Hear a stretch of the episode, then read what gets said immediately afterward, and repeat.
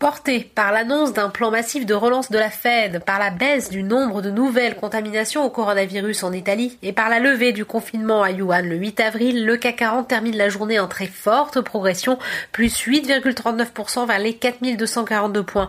Meilleure performance de l'indice sur une séance depuis le 10 mai 2010.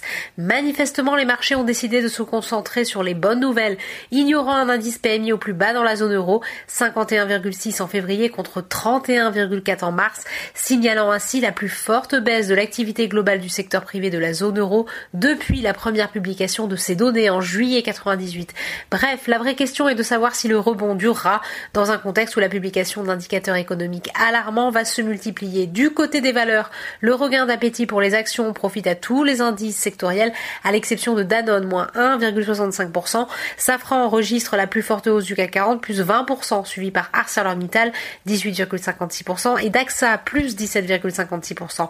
L'automobile est bien orienté, Renault gagne 17,53% et Peugeot 10,63%. Total est porté par l'annonce de son plan d'économie annoncé hier et par le rebond des cours du pétrole. Le titre progresse de 15% en séance. Sur le SBF 120, CNP Assurance gagne 22,34% tandis que la Gardère perd 2,24%. L'optimisme regagne également les salles de marché aux États-Unis.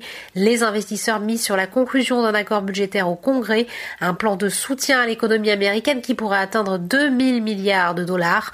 En milieu de séance, le Dow Jones gagnait 9,7%, le S&P 500 8,6% et le Nasdaq 7,5%. Voilà, c'est tout pour ce soir. N'oubliez pas, toute l'actu économique et financière est sur Boursorama.